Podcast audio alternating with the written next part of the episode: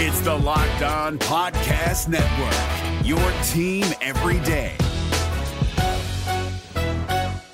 We're driven by the search for better, but when it comes to hiring, the best way to search for a candidate isn't to search at all. Don't search, match with Indeed. ninety-three percent of employers agree Indeed delivers the highest quality matches compared to other job sites, according to a recent Indeed survey. And listeners of this show will get a seventy-five dollars sponsored job credit to get your jobs more visibility at Indeed.com slash podcast. Just go to Indeed.com slash podcast right now and support our show by saying you heard about Indeed on this podcast. Indeed.com slash podcast. Terms and conditions apply. Need to hire? You need Indeed.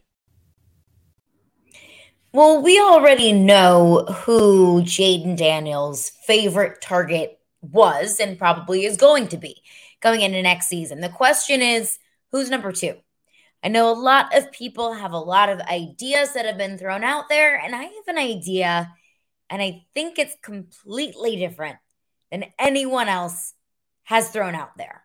I'll get into that plus so much more on today's edition of Locked On L S U.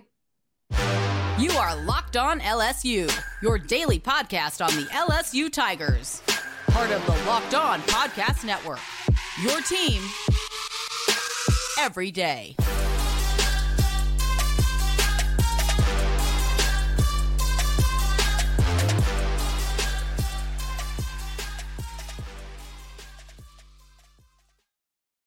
Well, thanks for making Locked On L S U your first listen every day. We are free and available wherever you get your podcasts. You can also find us on YouTube as well, Locked On L S U. Like, comment, subscribe, all that fun stuff. You can find us wherever you get your podcast. My name is Caroline Fenton, and I am your host, as I am every day. I appreciate you all for being here. You can follow me on Twitter at Caroline Fenton one. Appreciate y'all for making Locked On L S U your first listen every day. Now, before we get into the wide receiver news of the day, I want to let y'all know that today's edition of Locked On L S U is brought to you by FanDuel Sportsbook, the official sportsbook of Locked On. Make every moment more. Visit FanDuel.com slash Locked On today to get started. So I have some of my takes, my pre-season, pre-spring practice takes. We're getting down to just a couple of weeks before spring practice. So I want to address every week, you know, some of the question marks that I have surrounding this team, um, what I want to see in spring practice, and I want to get into that. But first, I think, you know, I want to address the news of the day, something that we learned yesterday on Tuesday, is that Malik Nabers, Um, of course, the L S U's leading receiver last year, he was arrested on Monday night in New Orleans. He was on Bourbon Street, and he was arrested for the illegal possession of a firearm. Um, he was on Bourbon in the French Quarter, and um, obviously, and police that were walking around the French Quarter saw a, quote, L-shaped object, according to the police report, in Malik Nabers' pocket. They found it was a gun. He was arrested for illegal possession of the gun. Um, he was arrested, you know, eight-ish, seven thirty, eight o'clock at night on Monday. He was booked early Tuesday morning, around two o'clock in the morning. Uh, and then we learned that he had been released on his own recognizance, meaning he did not have to post bail. He left on Tuesday morning, um, just a few hours after he was booked. And I said yesterday, I was like, I don't know, I you know, I don't know what's going to come from this. I wish I could say, you know, what's going to happen.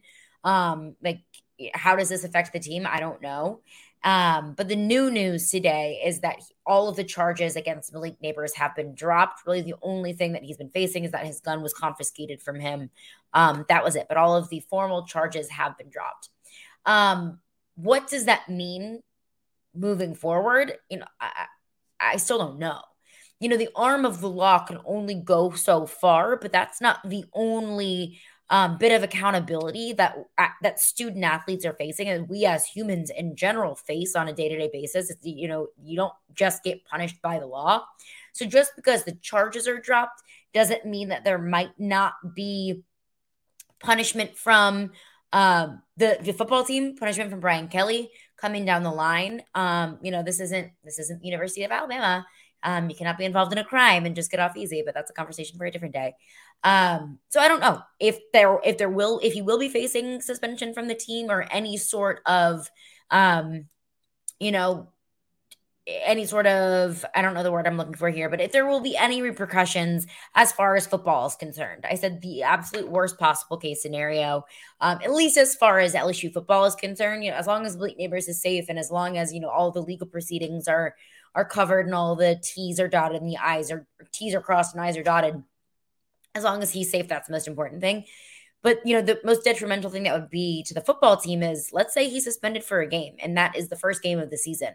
Well, you're going to need your number one receiver against a Florida State team that's looking pretty stacked going into the twenty twenty-three season. So that's an, a very obvious way that Malik Nabers' dumb decisions hurt the team. Um, now that we know the legal side of things, now here's the, the question of how will L S U football handle this? They may not handle it in any sort of way. They might just do it in-house. They might just have their own conversations with Malik Nabers. It may be, you know, publicly facing punishment of a suspension, or maybe, you know, out of spring practice for a bit. I don't know how they're going to handle it. Um, I think it's going to kind of be, I hate to say interesting to see, but honestly it is, kind of see Malik Nabers as a little bit of a guinea pig to see how Brian Kelly addresses some of the, uh, some of the legal issues like this. Um, I doubt, unfortunately, I doubt this is going to be the last time that an L S U football player is facing some sort of something, whether that be with the law, whether that be with the university, so on and so forth. You know, I, I don't like saying that, but it's just the reality of the situation. It happens, you know, the things happen. Um, ish happens. So it'll be interesting to see how Brian Kelly addresses the Malik Nabers uh, situation moving forward. Um, like I mentioned, just because he's not punished by the law doesn't mean he won't be punished by L S U football. Doesn't mean he will be punished by L S U football. It's just the question is, what's going to happen next on the football side of things? Honestly, if I had to guess today, it's probably going to be nothing. It's probably going to be something that Brian Kelly and the rest of the coaching staff handle in-house. Just kind of a, why'd you do that? Don't be stupid. Don't make stupid decisions like that. We need you. You're part of this team kind of conversation. But I don't know. That's not my call to make. That's not my decision to make.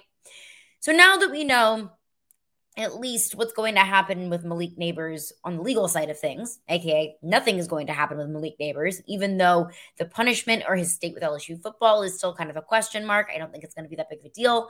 Um, now brings my next training camp question of who is number two. If Malik Nabers is number one, who's number two? I want to get into that coming up next. But first, I want to let y'all know about the FanDuel Sportsbook app. So the midway point of the N B A season is finally here, and now is the perfect time to download FanDuel. It's America's number one sportsbook. So new customers get a no-sweat first bet up to one thousand dollars. I mean, what's a better incentive to get involved in the FanDuel Sportsbook app? It's bonus bets back if your first bet doesn't win. So just download the FanDuel Sportsbook app. It is safe. It's secure. It is super easy to use. And then you can bet on everything, from the money line to point scores to threes drained. There's so many exclusive bets. Like, there's the two times three. Like, are there going to be two three-pointers scored in the first three minutes of the game? You can wager on that on any game that you'd like on the FanDuel Sportsbook app. Plus, FanDuel even lets you combine your bets for a chance at a bigger payout with a same-game parlay. So don't miss the chance to get your no-sweat first bet up to one thousand dollars in bonus bets when you go to FanDuel.com slash locked on. That is FanDuel.com slash locked on to learn more. Make every moment more with FanDuel, an official sports betting partner of the N B A. It's Kubota Orange Day. Shop the year's best selection of Kubota tractors, zero-turn mowers, and utility vehicles, including the number one selling compact tractor in the U S A. And now through June thirtieth, get zero percent A P R for eighty-four months or up to three thousand three hundred dollars off select compact tractors. See the details at Kubota Orange Days dot com. Your family, your land, and your livestock deserve equipment they can count on. So find your local dealer today. That's Kubota Orange Days dot com. Well, thanks for making Locked On L S U your first listen every day. We are free and available wherever you get your podcasts.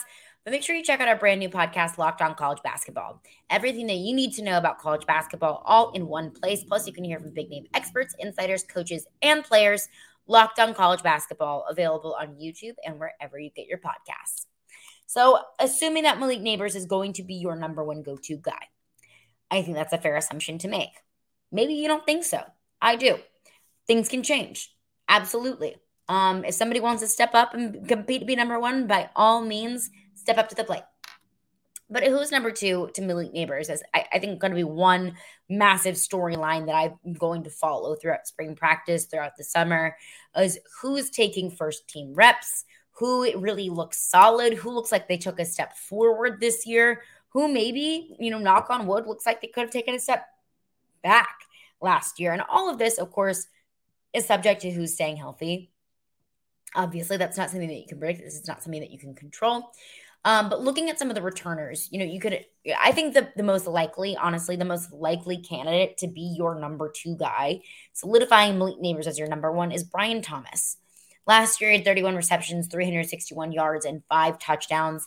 I don't want to say that Brian Thomas had a breakout year, because I say that Malik Nabers had a breakout year, because Malik Nabers had over one thousand yards last year. That's a breakout year. A guy that went from muffing two punts against Florida State, a guy who wasn't really a household name in college football, maybe wasn't even a household name amongst L S U fans, and now emerges as, you know, one of the most valuable assets offensively that L S U has in twenty twenty-two, and also one of their most valuable assets returning in twenty twenty-three.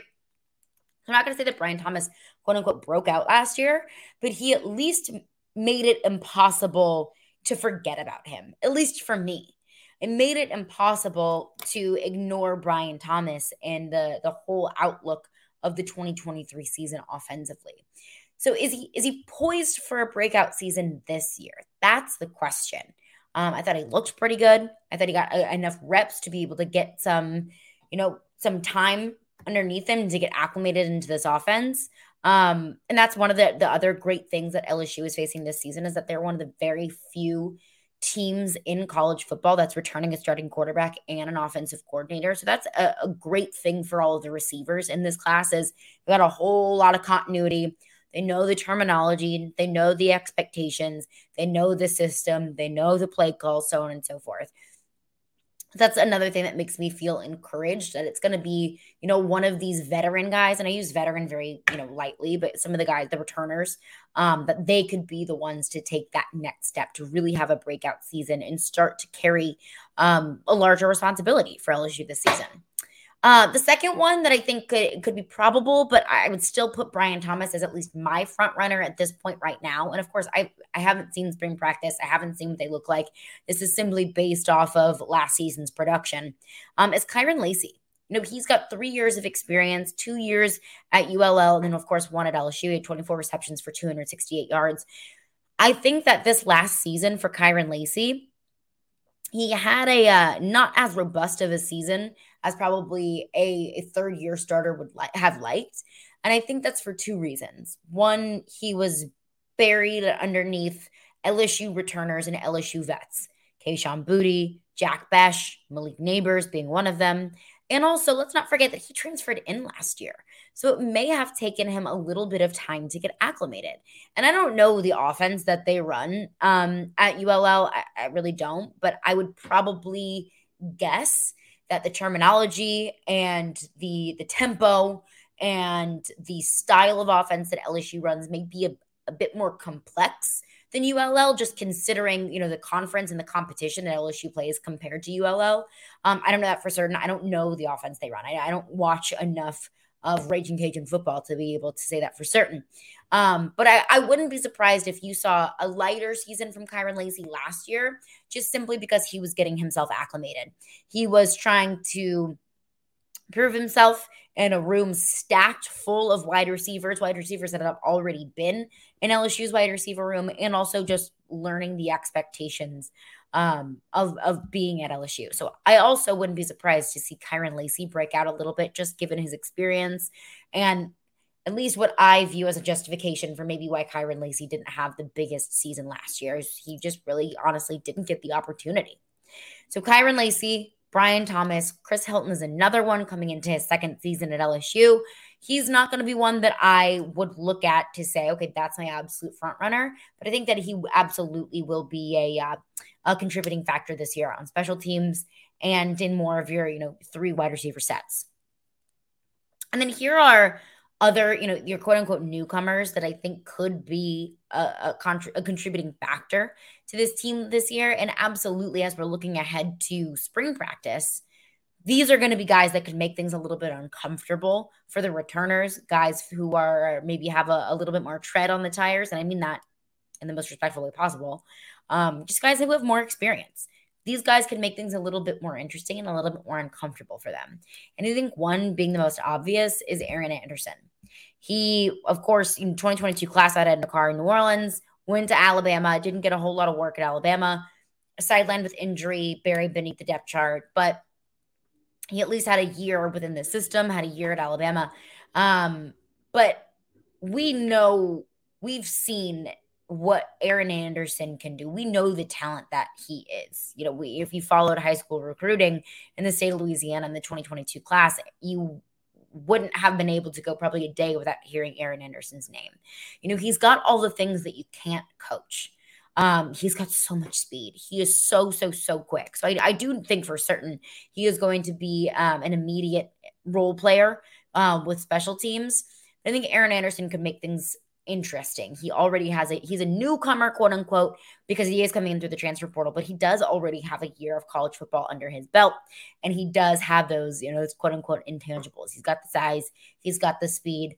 I think the second one that I'm really excited to see in spring practice, to see get acclimated into college ball, is Shelton Sampson. Five-star wide receiver out of Catholic High. Is he going to be ready in year one? You know, I think that it can be difficult sometimes, not always. I'm not saying that this is Shelton Sampson. I think it can be difficult sometimes for a lot of college kids who have gotten so much hype and love and attention in high school. How, you know, there's articles written about them, and they've got recruiters coming to their door saying how great they are and how badly they want them. Sometimes I do think it can be kind of a difficult transition to go to from, you know, really big fish in a teeny tiny pond to a teeny tiny fish in the biggest pond that they've ever experienced. Um, I don't wish that upon any of these kids, and I'm not saying that that is going to be Shelton Sampson, but that is going to be something that I'm looking for within this in the spring is how does Shelton Sampson take to coaching? How does Shelton Sampson take to being lower on the depth chart, but also grinding his way up to the top? Because I think that if we've learned anything about Brian Kelly and this coaching staff, it's that they don't really care how much experience you have. They don't really care if you're a freshman. They don't really care if you're a fifth-year senior. If you're going to give our team the best opportunity to win, you are going to start. We saw that with Mason Taylor. We saw that with Will Campbell. We saw that with Emory Jones. We saw that with so many, you know, impact players that were freshmen in twenty twenty-two. Um, I wouldn't, you know, if Shelton Sampson does emerge as one of the best, if not the best receiver in this group, I'm not saying he's going to, but he sure has gotten a whole lot of hype. Um, and to be fair, I haven't watched much Catholic High football. I've seen his huddle. That's really the extent of it. Um, so I can't speak to the kind of player that Shelton Sampson is or what he's going to be at L S U. Um, but that's going to be one thing that I'm looking for is Shelton Sampson and the impact that he may or may not make year one. Um, so who I think is going to be Malik Nabers number two, to be completely frank with all of you, is not one of the single guys that I named there. Is not going to be a Kyren Lacy or a Brian Thomas or an Aaron Anderson or a Shelton Sampson or a Jalen Brown, the five-star out of Miami, or a Landon Ibieta, who's going into his second year, a kid from Manville um, who struggled with an injury last year. I don't even think it's going to be a wide receiver, to be completely honest with you. I think if you're going to look at the number two threat in the passing game this year, I think it's going to be Mason Taylor, to be completely honest. And I combine that with a few reasons. We saw it this year. It's not that crazy. It's not that out of the ordinary. We saw it this year, too. Jayden Daniels made leaps and bounds of progressions in his passing game, of his comfort throwing, of his comfort sitting back in the pocket and not just jetting off if his first read isn't there. We saw a whole lot of maturity from Jayden Daniels. So, you know, I would, I absolutely do think that the deep ball is going to be more of his, in his repertoire this year. But the short dinks and dunks to the tight end, that was a big part of Jayden Daniels' game this past season. You're not just going to take that away. One, given Jayden Daniels' skill set. And two, given the reputation and what we know about Brian Kelly and Mike Denbrock. Those were two, those were two guys that love the tight end position, maybe more than any other coach in college football. That's how L S U's offense, I thought, really operated at, at its best, is when it was incredibly efficient with the dinks and dunks paired with the long balls and the deep shots. And, of course, paired with the run game as well. But I thought that's, you know, L S U's offense could have been such a, a, a slow kill at some points because they could dink and dunk four and five yards, you know, short passes to the tight end, short screens to the tight end or to the running back. Um, so, I, really, honestly, I think Brian Thomas and Kyren Lacy and all of these wide receivers, they're going to be factors for L S U. But if I'm going to say who is going to be a number two, who's going to be your number two guy, not even a wide receiver, I think it's going to be Mason Taylor. And I also think that coming into year two, that's going to be so valuable for Mason Taylor, because we didn't really see Mason Taylor break out until the second half of the season. In the first half of the season, I was thinking, gosh, can you please just start targeting Kayshon Boutte? And that wasn't an indictment on Mason Taylor, but really rather the play calling. But once we saw Mason Taylor get acclimated into that role, he was a huge impact player for this L S U offense. So I think combined with the style of offense that Brian Kelly and Mike Denbrock like to play with, and Jayden Daniels' skill set, and Mason Taylor's development from week to week last year, and what I'm expecting him, uh, how I'm expecting him to improve from year over year into this season, and then your number two guy, it's going to be the tight end. But that's just my take. Coming up next, it is a Mailbag Wednesday, so we will get into your questions coming up next.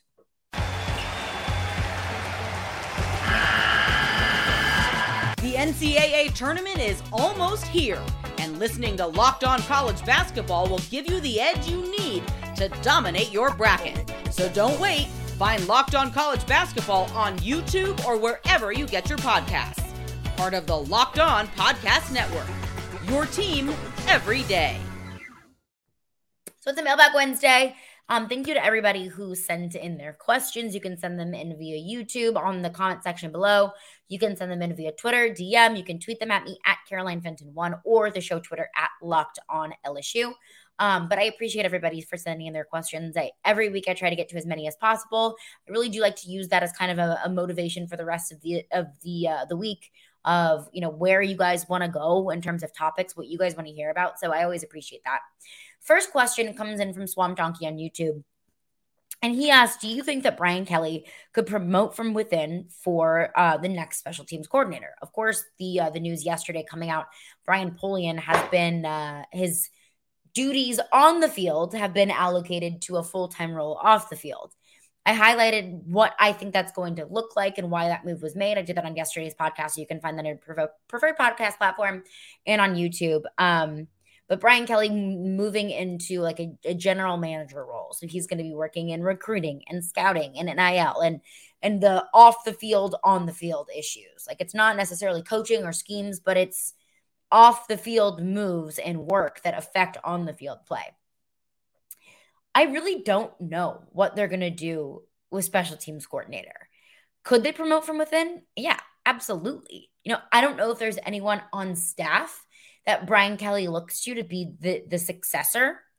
I do think the timing is a little bit interesting, um, that you've seen a lot of coordinators already, one, get fired, or two, announce their next move. I mean, we've seen already so many moves within the S E C. Todd Monken, Georgia's offensive coordinator, going back to the N F L, as well as Bill O'Brien, Alabama's offensive coordinator, as well as Pete Golding, Alabama's defensive coordinator, going to Ole Miss. So you've already seen a good bit of coordinator shakeup in the S E C and in college football as a whole. So it's interesting to me that this, this move came at the time that it did. Um, because I, I, I mean, Brian Polian deserved to be moved in a full-time off-the-field role at the end of last season. Like, that that was a move that seemed obvious to me, and probably to you too, probably to Brian Kelly too. So why make the announcement now? Is there a guy, you know, has Brian Kelly been interviewing behind the scenes, and he's finally, he found somebody that's better than Brian Polian, and he's like, okay, now I'm ready to make this move. I'm ready to make this announcement. Um, was there something that happened internally that motivated this move? I, I don't know the answer to that, but to go back to Swamp Donkey's question, I don't know. I don't know if there's anybody on staff that Brian Kelly likes that maybe isn't as uh, forward-facing of a coach or a coordinator that he likes and has has observed and has learned from other coaches in the past that he thinks could be a special teams coordinator. I don't know if Brian Kelly's going to go, you know, on a search elsewhere. I don't know if there is, you know, one of his buddies that he used to work with in the past that's either looking for work or could get a, a um, A, a raise or a promotion, that's what I was looking for, by coming to L S U. That's going to be really interesting to see is what move Brian Kelly makes to fill in Brian Polian's former role. I wish I had more of a of an insight or an answer to that. I just don't know who's inside that building that has enough insight, expertise, and experience to be able to adequately coordinate special teams, because that's not what we had this past year. The other question that came out was asking just my, my my takeaways from the first weekend of baseball. Of course, L S U sweeping Western Michigan over the weekend. Um, totally just whooped that booty against Southern on Tuesday afternoon, but it was kind of a slow start. They were down four nothing in the beginning of the game. But overall, my, my takeaways from the first baseball season is the pitching looks improved. Paul Skeens is probably the best pitcher in college baseball, maybe the second best pitcher, only second to Chase Dolander at Tennessee. Um, but Paul Skeens recorded twelve strikeouts in six innings. He was an S E C Baseball Player of the Year. He was an N C double A Baseball Player of the Year week. N C double A Baseball Player of the Week. So he's putting everyone on notice. Like, Paul Skeens is the real deal. He is as advertised, at least in his first start. We saw um, Chase Shores on Sunday, a young guy who looks to maybe need a, a little bit more time refining his pitches, getting a little bit more of a command at the plate. I think we saw the same thing from Thatcher Hurd on Tuesday against Southern.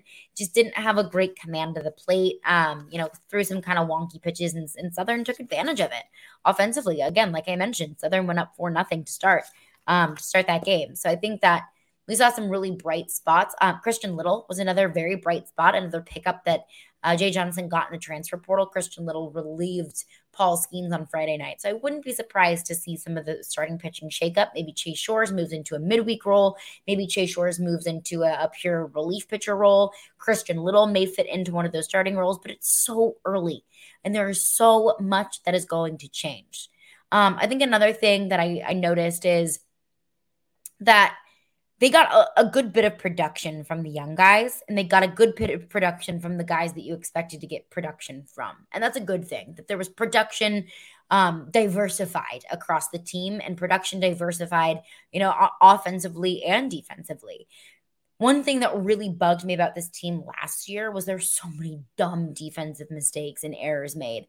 I didn't see that same kind of Um, almost like surprised look that I felt like we got a lot last year, where there, especially Jordan Thompson, I complained about him so much last year. And I'm not going to carry that into this year. I'm not going to get him in trouble this year for something that he hasn't already done.